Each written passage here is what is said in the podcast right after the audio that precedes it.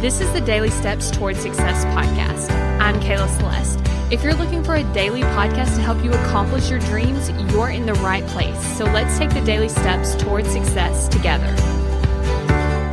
On today's podcast, we're going to talk about what to do when you're thinking, I don't schedule my day because it's too restrictive. So, whenever we try to try something new, our brain likes to talk us out of it. For instance, if you're like, you know what, I need to start scheduling out my day, your brain's going to offer up the idea that it's too restrictive so that you won't actually take action and just continue doing what you're doing.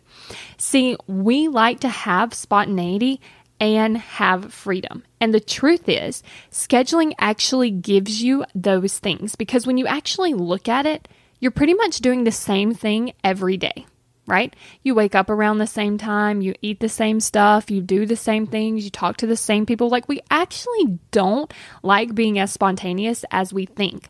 But what happens when you actually plan it out, you can actually plan the things that you want to do that's different.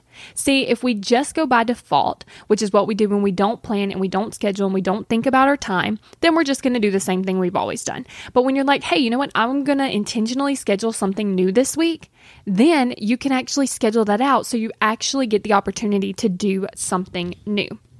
Another thing is we get freedom because when you're intentionally scheduling your time, you're in control. You're deciding what you do, which is freedom. We are creatures of habit. So when you look at it, we're doing the same things over and over. But here's the thing you can actually build the habit of scheduling your time. And when you do that, you will be building a success habit that will help you get so much more done and have you producing at your highest level. Because the truth is, if you're believing that scheduling is being too restrictive, you're actually restricting your success. You're holding yourself back from taking the action that needs to be taken toward your goals. You're holding yourself back from taking that consistent action. See, this is why I created my six week coaching program. That way, I can help you plan your schedule and follow it so that you can take consistent action toward your goals. It's not going to feel restrictive, it's going to feel empowering. So just go to successbykayla.com to schedule a call and we can see if working together is going to be a great fit.